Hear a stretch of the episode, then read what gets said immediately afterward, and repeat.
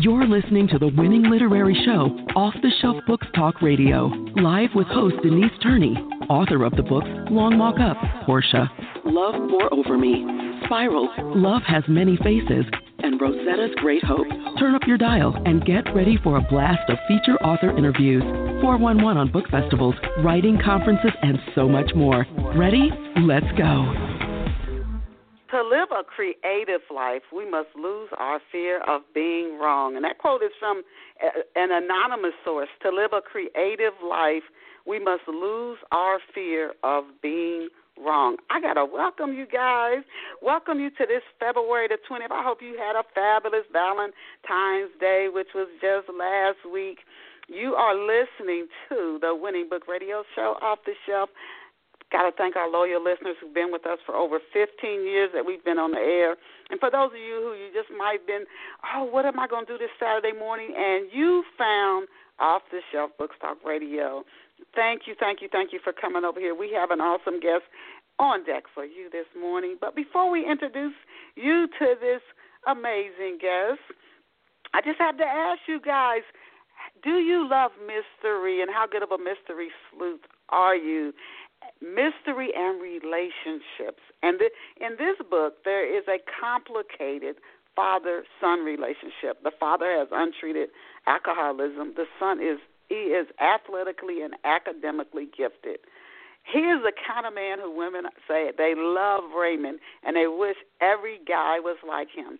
But he's been bruised as a child. I mean, the, what he came up through and the child abuse in the home he came up in but he is gifted and he goes to college. He meets these four friends and this is a rare rarity. There are these five guys they're friends for life. But there's this thing that happens. Not only does raymond meet his soulmate at college but his early childhood injuries will they prevent him from opening his heart to her. And also that something happens when he first gets to college. He witnesses something. He has nothing to do with but you know how relationships, people who come into our lives, impact us? One of his best friends is involved. Is he involved, I'll say? Is he involved, and how is his involvement in this murder that Raymond witnesses his first day at college? If you like mystery and you value relationships and you like to see how our relationships, how we influence, and we almost are like sculptors for each other, we change each other if you value that, I encourage you to get a copy of Love Pour Over Me right now. It's in ebook and in print format. It's any bookseller. If you don't see it on the uh, bookstore shelves, just ask the clerk for a copy of Love Pour Over Me by Denise Turney, and they can get you a copy by, because it's carried by the largest book distributors in the world. And now let us go. Let us go. If I had some drums, I'd be beating my drums. And now let us go and meet our very special off the shelf guest. And I am excited. I learned something from every single guest who has been on this show. And our special off the shelf guest this morning is Michele Sullivan. Michele is a TED Talk speaker and she's a social impact advisor and an author and she is also the former president of Caterpillar Foundation and director of corporate social innovation, Caterpillar Inc. Even more, Michele Sullivan is the writer of the book Looking Up. And I got to write down her website again. She told me before we went live, lookingup.com, but she also has another website. She she earned her MBA from Bradley University and she was named by Inside Philanthropy as one of the 50 most powerful women in philanthropy. Go, Michele! And she has also served as a as a U.S. delegate to the United Nations Commission on the Status of Women. She is a go-getter, and she is a member of the One Board of Directors and chairs the Great Greater Peoria Local Initiatives Support Corporation Advisory Board. You guys have to check Michele Sullivan out, and you can check her out online at michelesullivan.com and lookingup.com. I'm going to give you both. Looking Up is spelled exactly as it sounds. Lookingup.com, which is the name of her book. Again, that's lookingup.com. And her other website is michelesullivan.com, M I C H E L E S U L L I V A N. So these two places to find her lookingup.com, michelesullivan.com. We are honored to have Michele Sullivan join us on Off the Shelf Book Talk Radio. Welcome, welcome, welcome Off the Shelf, Michele.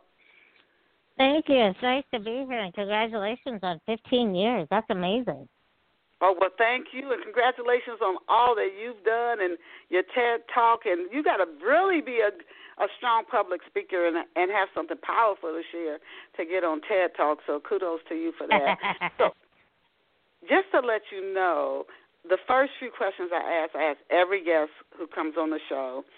Uh, just to give our listeners a little backstory, and I tell people when I first started, I just went right into the questions, and listeners started emailing me saying, "We want to know about the guests before you start asking them questions about their books."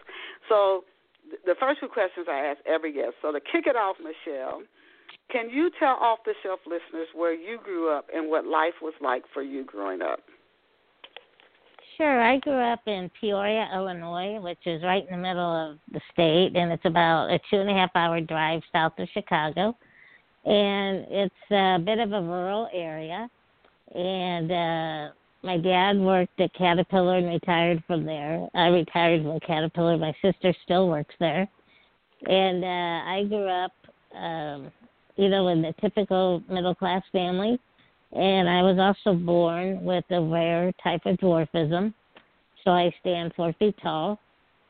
And my parents always told me that, you know, you can still do whatever you want to do. You may do it in a little different way, but you know, size, you know, will not limit you. So uh, I learned early on that education was key, especially for you know someone like me that I knew I couldn't, you know, do a real physical job. So early on, I I learned that you know uh, I was going to need a, a good education to support myself, and uh, I was able to get that. And you know, as I've traveled the world, I learned very quickly, you know, how lucky I was to be born in the country I was born into, the U.S., and to the family who you know supports me in in every way.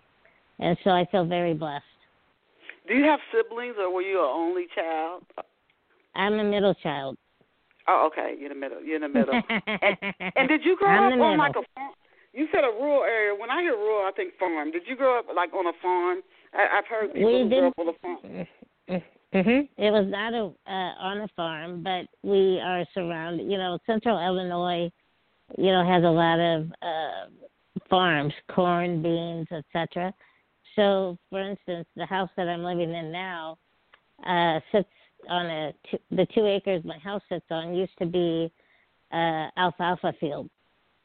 So ah. we're surrounded by we're surrounded by farms, but but I do not live on the farm. Okay.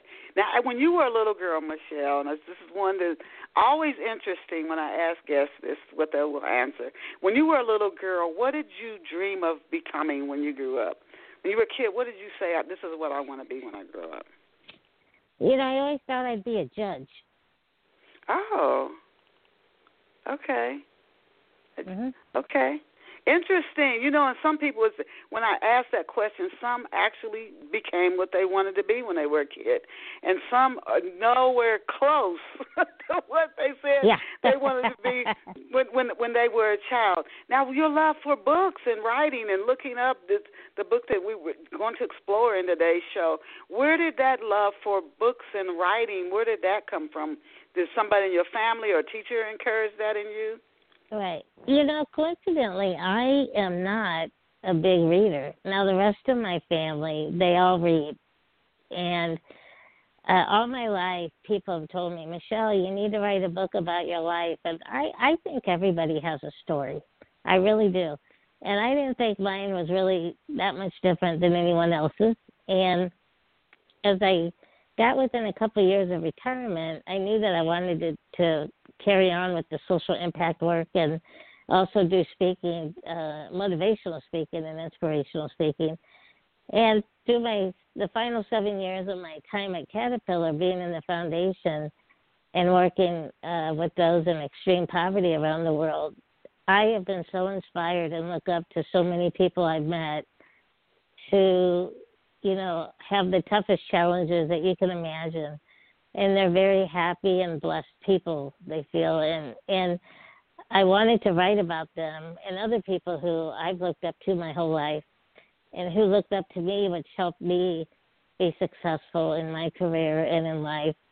And so while the book Looking Up is about me looking up to everybody physically, literally being four feet tall, it's more about looking up to everyone because we all have value and we all need to take the time to see each other's value and be respectful of that. And I think we mm. need that in today's world more than ever. So the book, oh, while there are stories about me, it's stories about other people who will absolutely, you know, get into your heart and your mind and think, you know what, that's a beautiful person. Mm. And so that's when I decided to, you know, write the book at that time. You know, and I think that is so key. And the, our last guest we had on, uh, he was the author of the book Fix Your Life. So fix your life or fix fix fix yourself. And he he mm-hmm. kept saying the importance when you said the importance today of us seeing the value in each other, he said the importance yes. of us slow, slowing down. He said because the yep. brain needs, you have to slow down, break routines, get your brain off autopilot so you can make better decisions. And our world is at warp speed right now. But before we get start really digging into looking up, I wanted to ask you about your work at Caterpillar. That is, of course, a huge, huge company. I mean, I just hearing the mm-hmm. name, I didn't even need to research on it. It's so widely well known. Now, back when you first started working at Caterpillar, uh, different things with diversity and inclusion today. When you started mm-hmm. working at Caterpillar, this is over 30 years ago. Were there a mm-hmm. lot of women? Were there a lot of women in leadership positions when you first started working at the company? No, not at all. And even today, you know, we're caterpillars in manufacturing and, and earth moving and oil and gas and mining and other categories. And it is, I would say, it's still not uh, the amount of women that it should be, but they're definitely working on it and moving towards that which you know is really the goal because if you're working towards something you are going to reach your goal and so but at the time i came in there was not a lot of women mm. now i want to ask you so this is another question so there weren't a lot of women when you came in and we know a lot mm-hmm. of what we do and i don't know if you capture this when we start talking about your book looking up um a lot of what we do and the goals you said if you have a goal then you you'll get there a lot of us don't have big goals. And this is why some people go into even making really poor life decisions, whether it's a relationship, mm-hmm. poor decisions, or they start how am I going to bring money in, and they do things that are illegal, and they find themselves in because some of us just don't see enough value in ourselves that we can do some of it, even a, a little of what you have done. So I wanted to ask you, what inspired you? Where did you get that inspiration? Some people are just, I'll just work as a entry level position. Where did you get mm-hmm. the inspiration to actually seek out senior roles at Caterpillar? Where did that come from in you? You know, it's interesting. When I started a cat, well, when I graduated from college with my bachelor's, I felt uh being a little person, being a woman, and I use crutches, so you know I'm obviously would be categorized as, as handicapped as well. So I I went on and got my master's degree right out of my bachelor's degree. So I was 23, and I had a master's degree, and I had a co-op job at IBM. And so I felt like I needed all that to be even on a level playing field with everybody else. And so when I got on a CAT, I started in IT, which was not my major. My my major and my master's is in business, but I was placed into the marketing systems, which was great because you know marketing is the business side of the company, and then you brought together the IT part.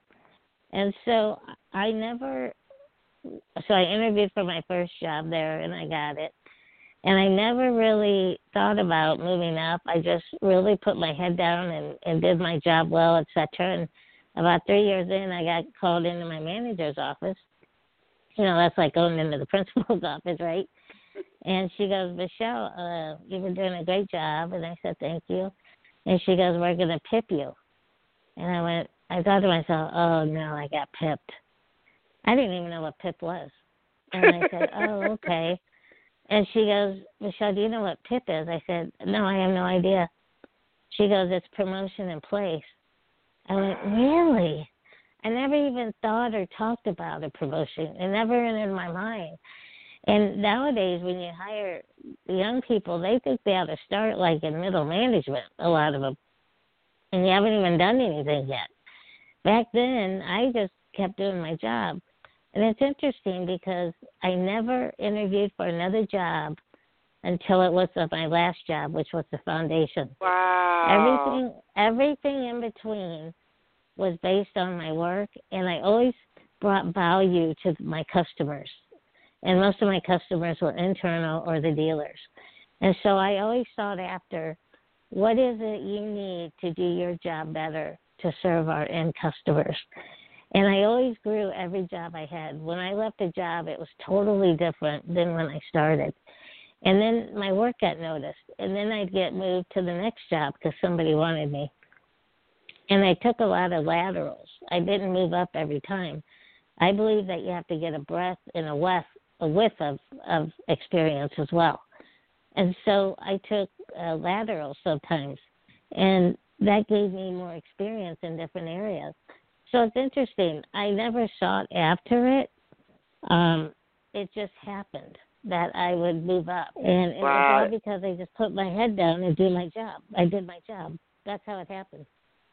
And you didn't shy away from it. Again, and, I didn't you, shy away from it. No, I love a challenge. Some, yeah, because some of some of us will shy. Will think, "Oh no, I'll fail. I can't do that," and we'll like, "No, thank you, but no, I'll stay where I'm at." And so it's, I just think that's so amazing when a person sees enough value in her or himself and has enough courage to say, you know what, I don't even know how it's going to turn out, but I'll go for it.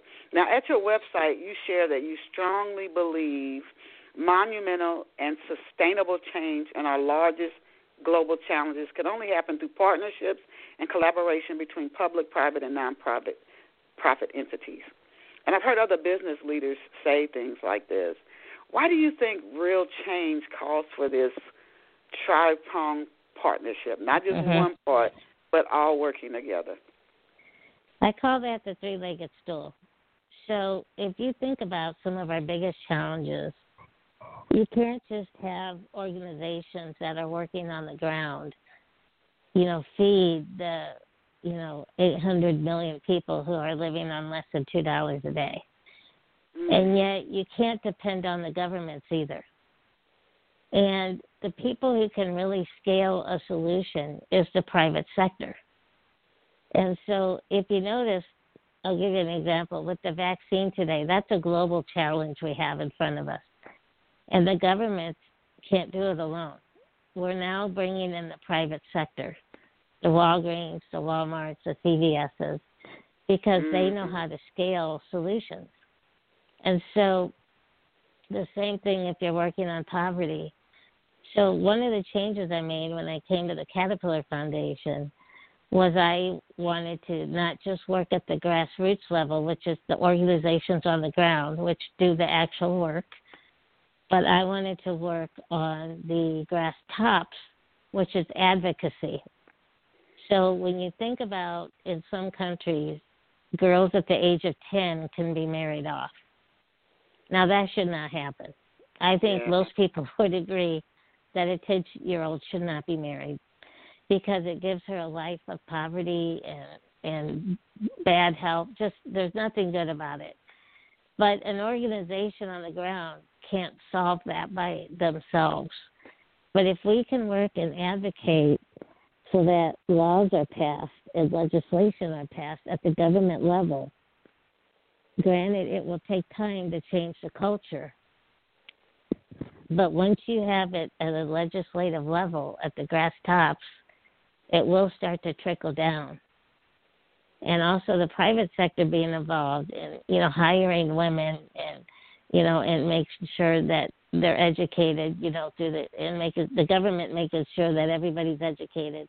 If you think about it, that's really how you break the cycle of poverty. But you mm. need the grass tops and the grassroots, and then you need the private sector to hire the women as well.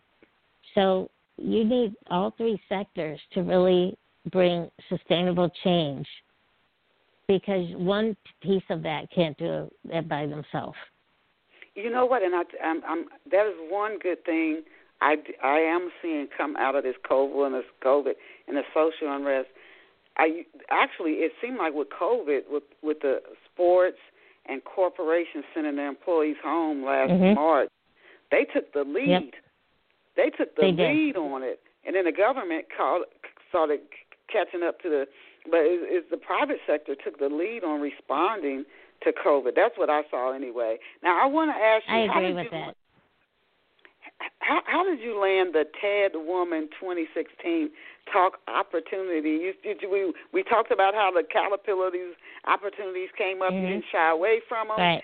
You, you stepped Mm-hmm. into the role and changed it. How did you land this this TED Woman 2016 talk opportunity? Yeah, you know, this that's interesting because it's really hard to to land a TED talk. You know, they're they're very good at picking you know great subjects for people to talk on and everything. And uh, I never uh, envisioned myself giving a TED talk, albeit I do a lot of public speaking and listen to TED talks.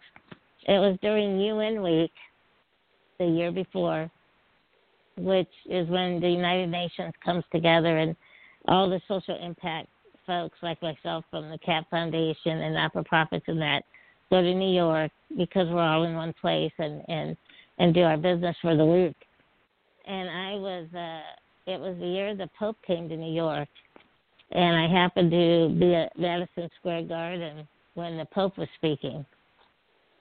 And then I left there and I was to jump over to um a hotel. I think it was the Four Seasons. And I was going to get up on stage and talk with the assistant, um, someone with the Secretary of State's office. I was going to speak with, you know, something, a topic uh, to an audience. And so I got over there and I did my talk. And when I got off, a lady approached me and she was with TED and she's heard me speak before. And she asked if I would be interested in doing a TED Talk. Wow. And I said, I said, well, I, I, sure. You know what? What would what what would I speak on? And she goes, oh, we'll figure that out. But we, I, you know, she just enjoyed whenever she's heard me speak, and so she gave me the opportunity then to speak. And so I worked on the talk with the TED folks, and uh, it turned out to be, um, you know, you never, you basically, you can't walk in someone else's shoes, but we certainly can walk side by side and support each other because you Mm. never know, you never know what somebody's going through in a day, and we need to, you know, be open to that. You know, I get judged a lot being four feet tall, and you really don't know anything about me. You wouldn't know my bio or the kind of person I am or anything like that just by looking at me. And so my TED Talk is all about that. You know, we really need to be more open and asking for help is a strength, not a weakness. Wow. So you had done public And that's public the title. That's the title of the TED Talk. Asking Ah. for help is a strength, not a weakness. And it's a chapter in the book as well. Now you you had been doing public speaking uh for for years. So were you in front of a Yeah. and after this we're going to start talking about looking up, but were you in front of a large audience? Was it like Mhm. hundreds of people looking at you? What so you had done that before so you weren't nervous or anything like that. You were just ready to go. you know, I've been talking publicly since I was a teenager. The largest audience I've spoken to uh, was a couple times at the through my work at the foundation. The Global Citizen Festival is in New York, and it's during UN Week, and it's a live uh, show where uh, private sector citizens and countries come together and really work on and speak about, you know, giving support to those living in poverty. So I would be up on stage, and it's it's live across the world. But in in the Central Park, the audience was sixty thousand people each time, Wow. and then it was live on TV. But you know, when you start talking about something that you're very passionate about, I don't think about how many people are in front of me. I think about how can I really get them to see, you know, that how they can help these other folks.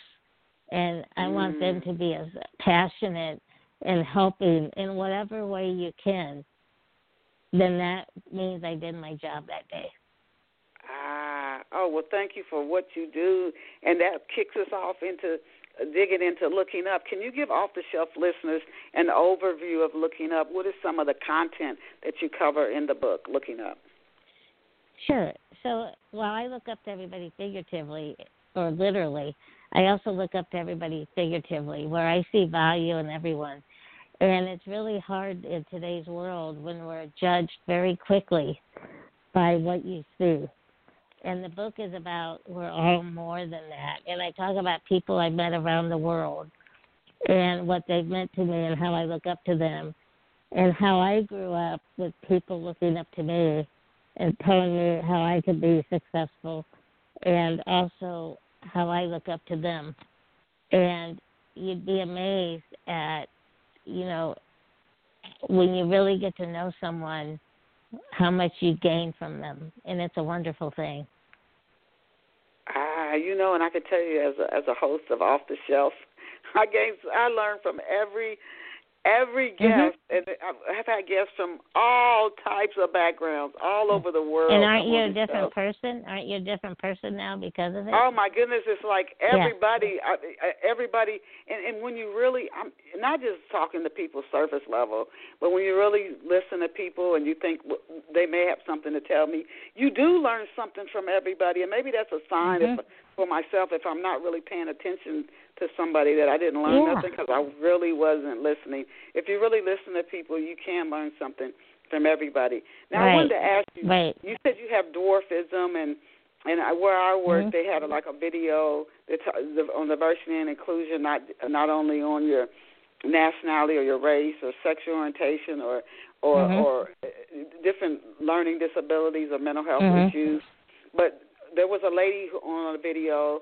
and I think she did a TED talk, and she had uh, dwarfism, and she said how hard it was to just use a public bathroom or uh you can't yeah. like you can't reach you can't reach anything and she said the the the toilets that were redesigned, and her her focus was on design. She said the the toilets that were redesigned for people who were in wheelchairs made it harder for people who had dwarfism. To, so you help one segment. So how do you you know? So I don't know if there's a one fit you can work it all out, but to really be more. Yeah. And the thing that shocked me when she did her video was she said people actually tease her like daily, and I'm like, are you serious? Are you serious in 2021? I, I just couldn't believe that. It just was so I, I couldn't believe it. And uh, and then some people are helpful and kind, and they treat you like an adult, not like you're a, a seven year old. But I wanted to ask you. She said she grew up in a very supportive family, and that's why she was able to make her manage her way through life. Do do your do any of your parents have dwarfism? And I'm asking because that would give you. I would. I'm I'm just imagining a mirror to say my mom did it and my or my dad did it. I know I can do it. And if they mm. don't, where did you you think you got this confidence? Who modeled this confidence for you that you obviously have? Uh, my, all my family is average size. Uh, most little people are born to family to parents who are average size. It's, it's just a genetic um, you know thing that happens once every maybe twenty thousand births or so. So it's not very common. And so uh, my family's all average size, and you know my parents gave us you know the confidence to do whatever it is we want to do. Um, but they especially, I think, you know, make sure that I knew that I could do what I needed to do, and uh, they were there to support me. They let me fail when I needed to fail, and and they were certainly there, you know, when I did well. And um, but they also got me into an organization called Little People of America, and that's obviously for you know little people, uh, and most of us are under four feet ten, and that really I got into that when I was twelve, and I have lifelong friends to this day, and you know that really helped because you know you're talking to people literally eye to eye and also they stress education. It's it's a great place to be because you're talking to people who know exactly what you're talking about or going through, and also you know the medical field is there because a lot of people don't know, uh, have the experience to treat, you know, maybe the uh, orthopedic issues that a lot of little people have. And so it's an all around organization, and, and they advocate for us as well with the government. And, you know, that's another way to advocate is, you know, something that you have experience in.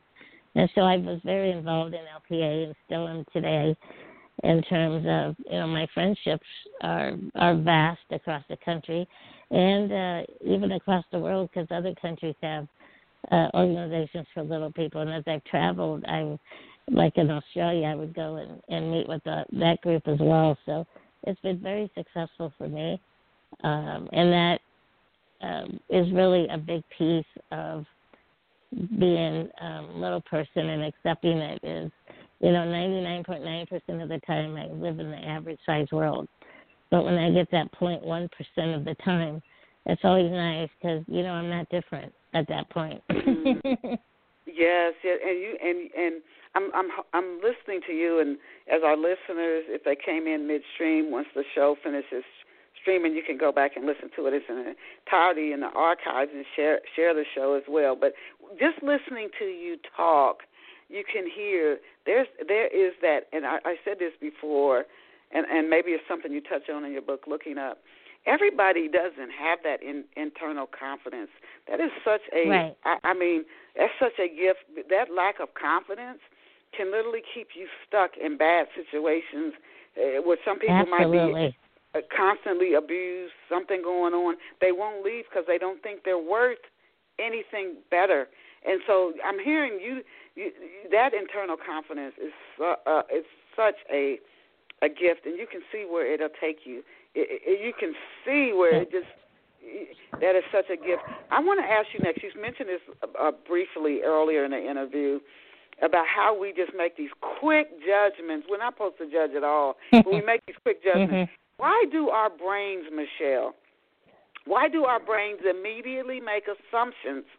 And is there? How can we stop doing this? You know, it's funny. We all do it, though, don't we? We we all do it, and I even write about it in the book. You know, some of the science behind it from another piece of literature I read. And when you think about it, when even from when we're young, it's it's the only thing we have to go by, and it's the only thing you know. If we're in a hurry, which we always are, we we don't want to take the time to think differently. We all have unconscious biases, including me, and I catch myself doing it, and I don't like it when people do it to me, and yet I do it, and we really have to work on that. And so the other piece of this is you talked about confidence. You know, we're taught to be independent from a very young age. And in my book, I write about to be the most successful, though, you should lead an interdependent life. Mm. Because we're not going to be successful at everything we do. If you think about something that you you did really well, did you do that all by yourself? Yeah, that's a good Probably, point. probably not. And think about all the people who helped you get to where you are. And I write about that in the book that I think the most successful life we lead is an interdependent life. And to your point, I'm not always confident, but I'm surrounded by people who I know will help me get to where I need to be. And it may not be successful at first, but I keep moving forward. And at the end of the day, that's that's the most important piece is just keep moving forward. You don't have to meet a goal entirely. As a matter of fact, you may not meet your goal, but you sure learned a lot along the way. And the more interdependent life you lead, I talk about the kitchen table. You know, when something really bad happens or you get a bad diagnosis or something really good happens, like when I got the call about the CAT Foundation job, I you have this group of people, really small. I call it my kitchen table, that you call first. And you talk to them until you get your head around whatever it is you're dealing with. And it's important that you keep that kitchen table close to you. Mm-hmm. And you may have several kitchen tables, and your kitchen table changes as you go through life. You know how there's some people you can call you haven't talked to them in ten years. Oh yeah, yeah. Mm-hmm. And you mm-hmm. left off right. So in in my book, I write about it's also important that we're part of someone else's kitchen table. To your point, people Ah. need people need a shoulder to lean on, or they need a hand on their shoulder to be confident and to help you move along. And remember that you don't have to lead an independent life, but lead an interdependent life and be a part of other people's life because Ah. that's what's important. Remember your kitchen table. Don't forget about your kitchen table. You always have people that you can lean on. Mm, good, you know, good points because experiences in this world will will certainly leave you at times if you if you explore enough. You will be Right. in situations And you where have to be will open, though, definitely right? need somebody else. And you have you to let definitely- you have to let your guard down, and that's really hard because to let your guard down, you're really showing your vulnerability, aren't you? Mhm. Yeah. Yep. Yep. So sometimes you have to make the first move. I know in the first 10 or 15 seconds if somebody's going to accept me for who I am. And you look past my size. And sometimes I can tell that person has no interest in that. And I just move along. But you always still make the first move. I my parents say I came out talking. I had the gift of gab. and I and I use I use humor. I use humor to go up and talk to people and break the ice. And you really have to lean into life. If you sit Mhm. back and lean on the wall, you're going to miss out on a lot. You really Yeah. are. yeah, no, but and I yet, it's you open yourself up by approaching somebody, right? It could go really wrong, but you know what? Most of the time, it doesn't. Mhm. Mhm. That's true. Now, how can we shift? How can we shift from surviving? Uh, I, I, I, the last guy who was on the show, he was a psychotherapist. He said a lot of people who are he's seeing in therapy in his private practice, they're not coming in to get tips on how to thrive.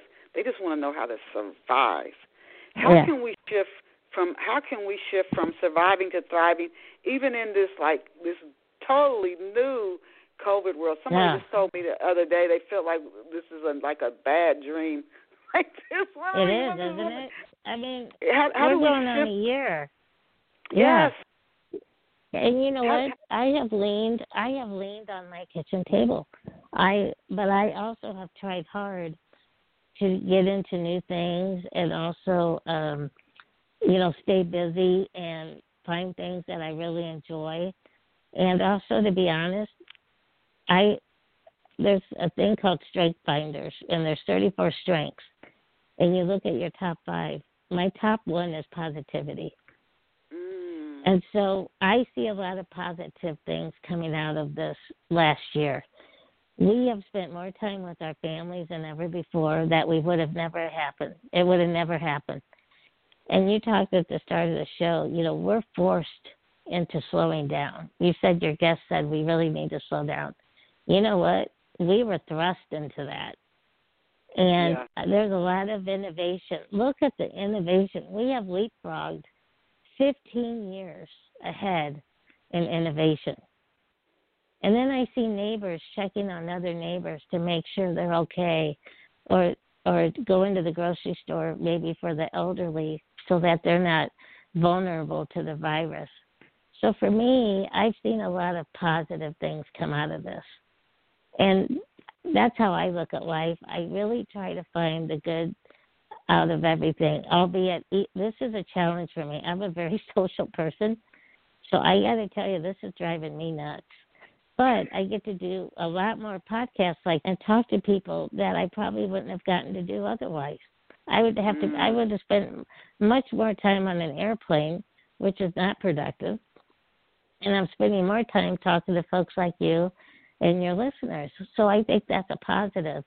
But you do you have to go in deep and really work and pull yourself through every day. And some people have to pull a lot harder than others. But again, you're not in this alone. And one of the chapters of my book is make the first move. And you have to sometimes reach out and ask for help. Because we can't read your mind and we don't always know that you're in trouble. But also, don't wait for someone to ask you for help. Don't be afraid to say, you know, so and so, I I see that you might be having a little bit of struggle. Is there something that I could do for you, or would you like to talk about it? Mm, yes, it yes, works yes. both ways. It works both ways, and that's the, you know, your kitchen table works both ways. Your interdependence works both ways.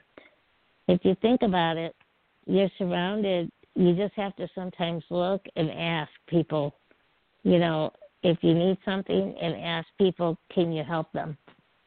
Mm. And can you tell us about the two types of growth? Uh, what are the two types of Mhm. growth that you mentioned in looking up? Yeah, it's interesting. We only talk about one in life. You know, you always hear parents, "Hey, my baby, my baby is in the 95 percentile of growth." like that has anything to do with what their success is going to be or anything, but I mean, people always talk about, "Oh, my child's in the ninety, ninety five percentile."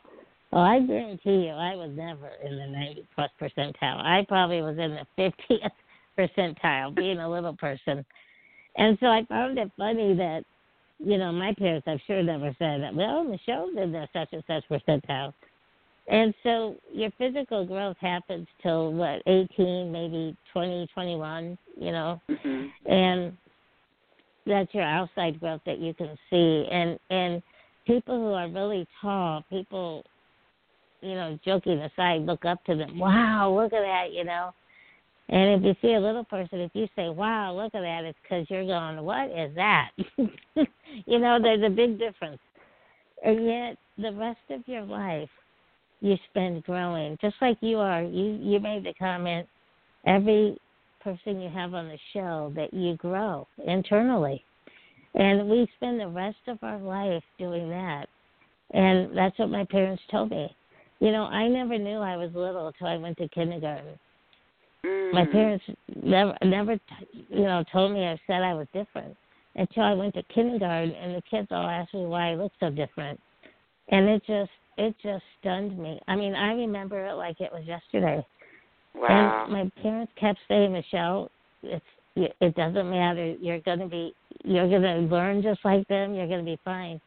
And then in first or second grade, we started this math game, and they had flashcards. It was called Around the World, and you stood next to someone's desk, and whoever said the answer first got to move along, and you'd go on around the classroom or around the world. And you know who the best person was in math? It was the me. best? Yep. And I became Oh. known as the girl that was smart. And then I go. started understanding what my parents were saying.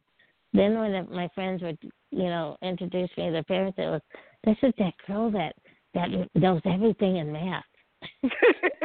and that was the first time that I I I was identified as something other than what you see. mm. Isn't that something? And then it Yes, started yes. to click for me. At Wow, that age, it- like first and second grade, and it was tough to understand. and and you know what? I'm glad you had that experience. You can again that that confidence will cause you to take those opportunities that you like you were offered at Caterpillar and and other Mhm. places that talk. If you don't have the confidence and you don't value yourself, you you you shy away. You'll pull back. You'll say no, no. Mhm. You'll come up with a reason why you don't want to Mhm. do it. Now I I got to ask you this. We often hear go with your go with your gut. Go with your gut instinct. Yeah. Just go with that first feeling. So, in looking up the book looking up, I got to ask you this. Why isn't knowledge at first sight real? We're talk, go with you your go with your instinct. Go Yep. with the first thing. Because you go with it, that's right. And yet you always go with the judgment of what you see most of the time. But I do think people um are those who are open or have had experience maybe with other little people like myself. That's why to me diversity and inclusion is more than what you can see. It's not just about what race you are or what sex you are. To me it's also about experience in life. And when you have a diverse team, of people who have you know much different experiences in life. Maybe they grew up in a homeless shelter. Maybe they grew up in a very wealthy family. Maybe they grew up uh parents are you know their parents were missionaries. All of those people think different and they have something to bring to the table that you maybe would have never thought of. And I'm a big proponent of that.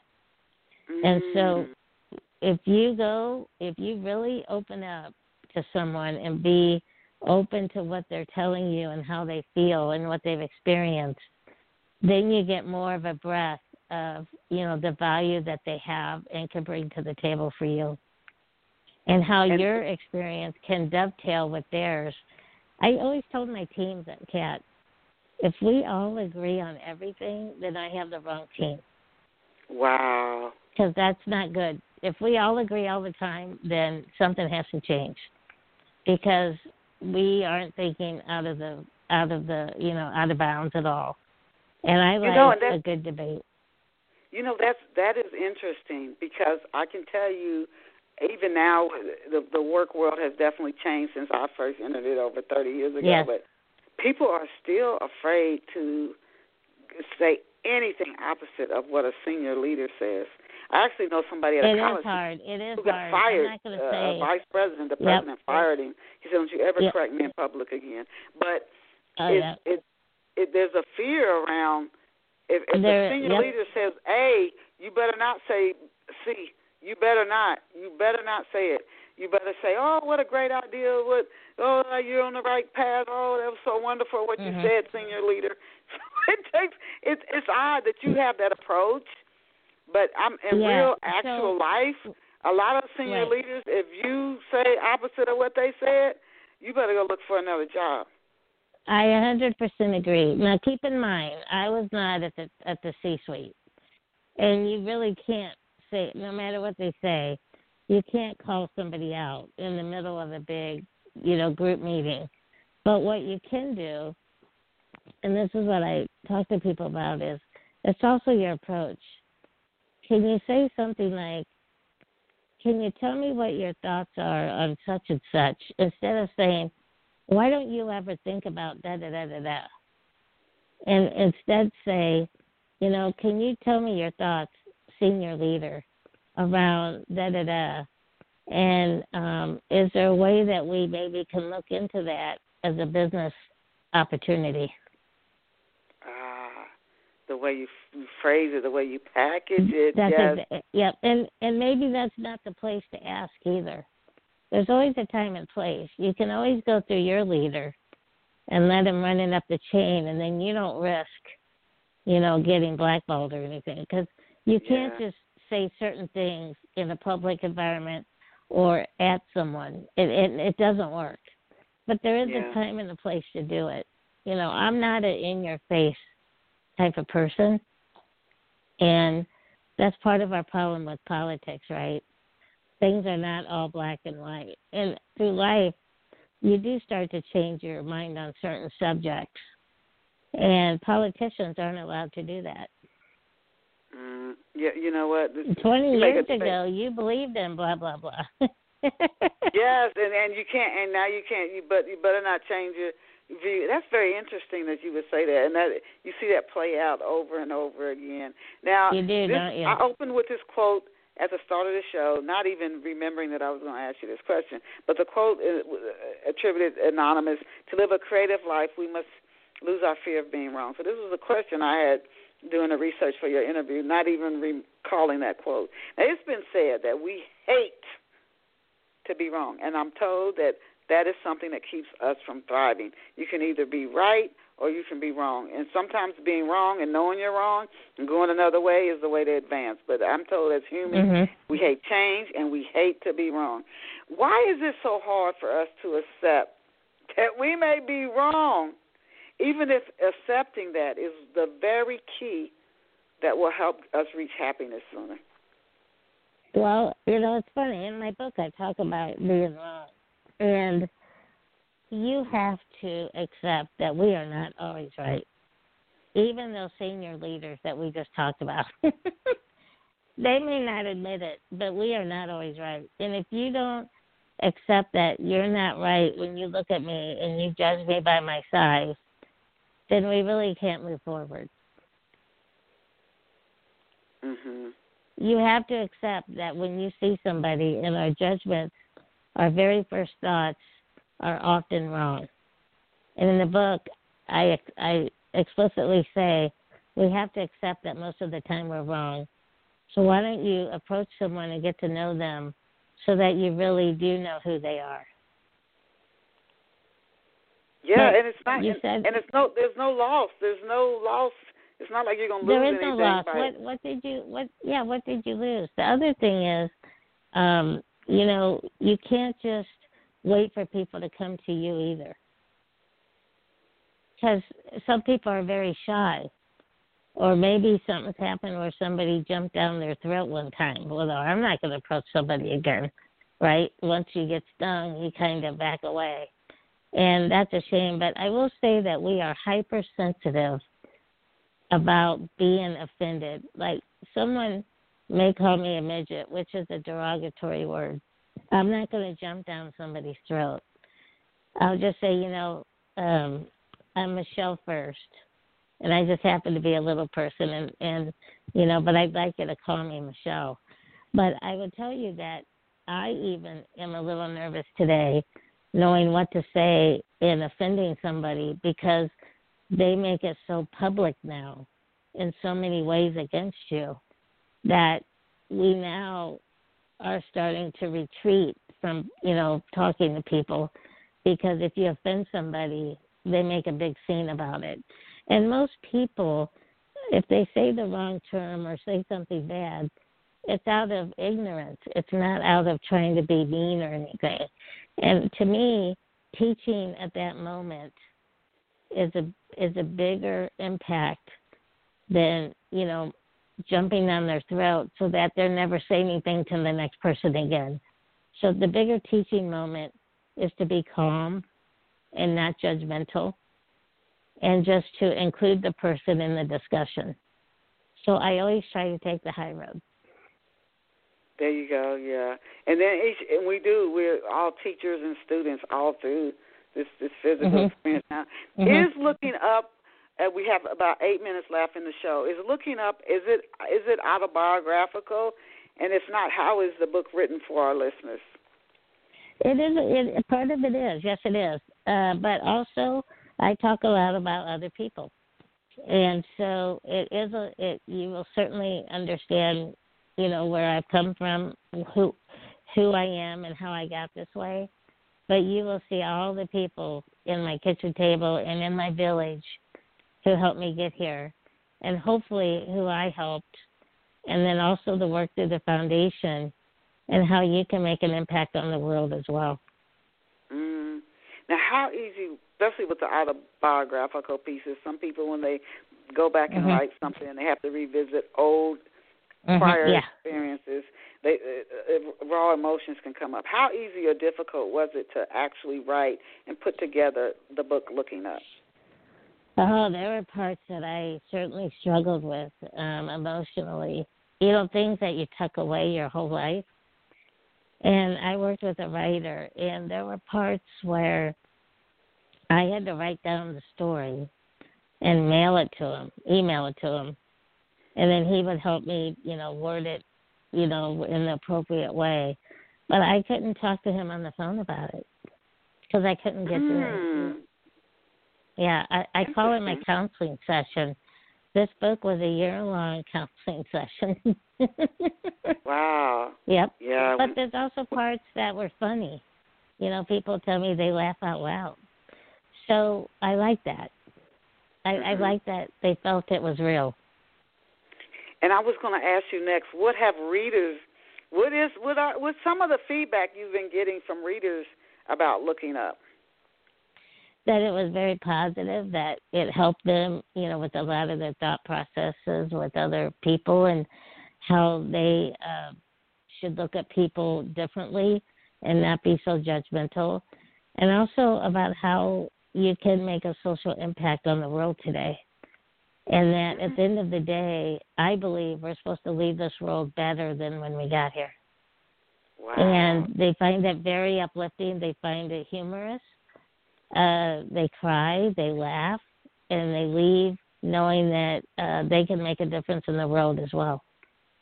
And it's gotten all can. five stars on Amazon. It's gotten all five stars on Amazon, and the comments have been good, very good. Awesome, and I awesome. appreciate that. Yeah, I'm sure. I'm sure. As a as a writer, I can truly understand understand that.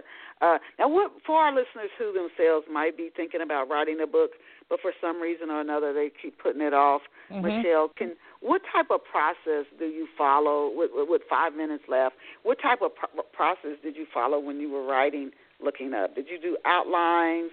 Did you do a lot of Mhm. research first? How did you compile and p- pull the book together? Yep. I did I did an outline and I knew the high level part of the book, but I will tell you that as you write the book it does change and you have to allow yourself that to change.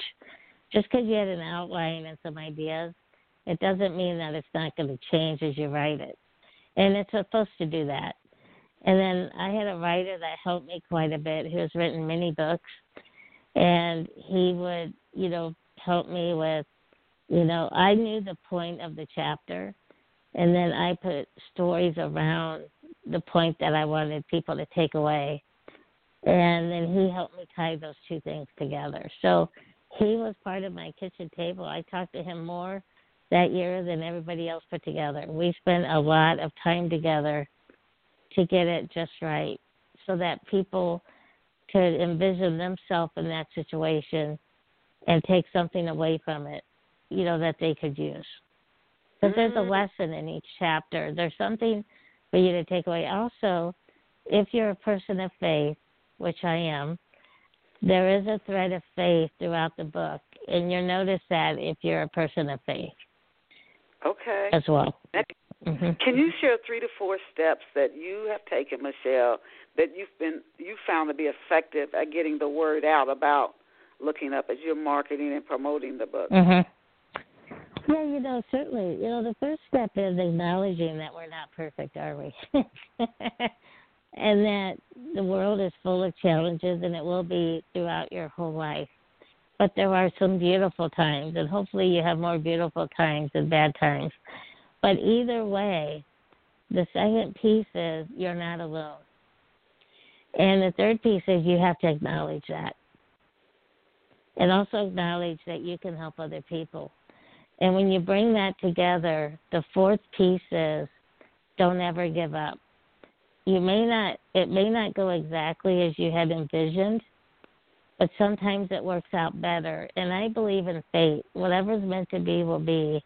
And give it time and you will probably figure out that that was the best thing that happened to you, even though it maybe didn't go according to plan. And that there's people there that are supporting you the whole way but you have to be vulnerable and let your guard down to accept that help and support. Mm. And I find that's where people have the biggest stumbling block is I I have to do this by myself. And you don't do anything in life by yourself. You don't. You know what? I, I can so so agree with that because you find out you bit off more than you can chew. I don't care what you take on if you try to. That's right. to That's yourself. right. Are are where can pe- are you working on any new books and where can uh, off the shelf listeners find you on social media? Yeah, so it's uh my social media is follow Michele L and Michele is with one L. So follow the word follow M I C H E L E and then the letter L. Follow Michele L and lookingup.com uh, is where you can find a lot about me and, and you can see my talks and I have some blogs out there and and uh, you can find the book at lookingup.com on Amazon at Target. You know, it's pretty widely available. Okay, we have we have come to the end of this episode of of Off the Shelf Book Talk Radio, and we are so happy we have Michele Sullivan. She's the writer of the book Looking Up, which we did explore on today's show, and Michelle is, is she's she's done a, a TED talk and she's been on a book book TV and just honored to have her. And again, you can find her at her website lookingup.com. It's spelled just the way it sounds. And she's on social media. It's, and, and her other website is michelesullivan.com, M I C H E L E S U L L I V A N dot com, or just go over to look lookingup.com. We thank you, Michele Sullivan. Again, the author of the book, lookingup.com, and five star reviews at Amazon. I encourage you to support Michele and check her out. Not only at lookingup.com, you can bookmark her website to keep up with what she's doing, but get a copy of the actual book by Michele Sullivan. Looking up, looking up, looking up, lookingup.com. Thank you so much, Michele. We uh, we thank you for your thank time you. and and your transparency and what you you shared from working in big corporations and the the the three legs private public and uh, yeah. the how we all have to work together and it's it's okay to ask for help and it's also good to help others as well so we want to thank michele as i always tell our listeners Thank you, thank you, thank you for being here with us this Saturday. Come back next Saturday, 11 a.m. Eastern Standard Time. We will have another phenomenal guest for you. And remember, you are awesome. You're amazing. You are fabulous. Go out and create a credible day for yourself today. See you back here next Saturday. Thank you, Michele. I'll shoot you an email. Bye for now.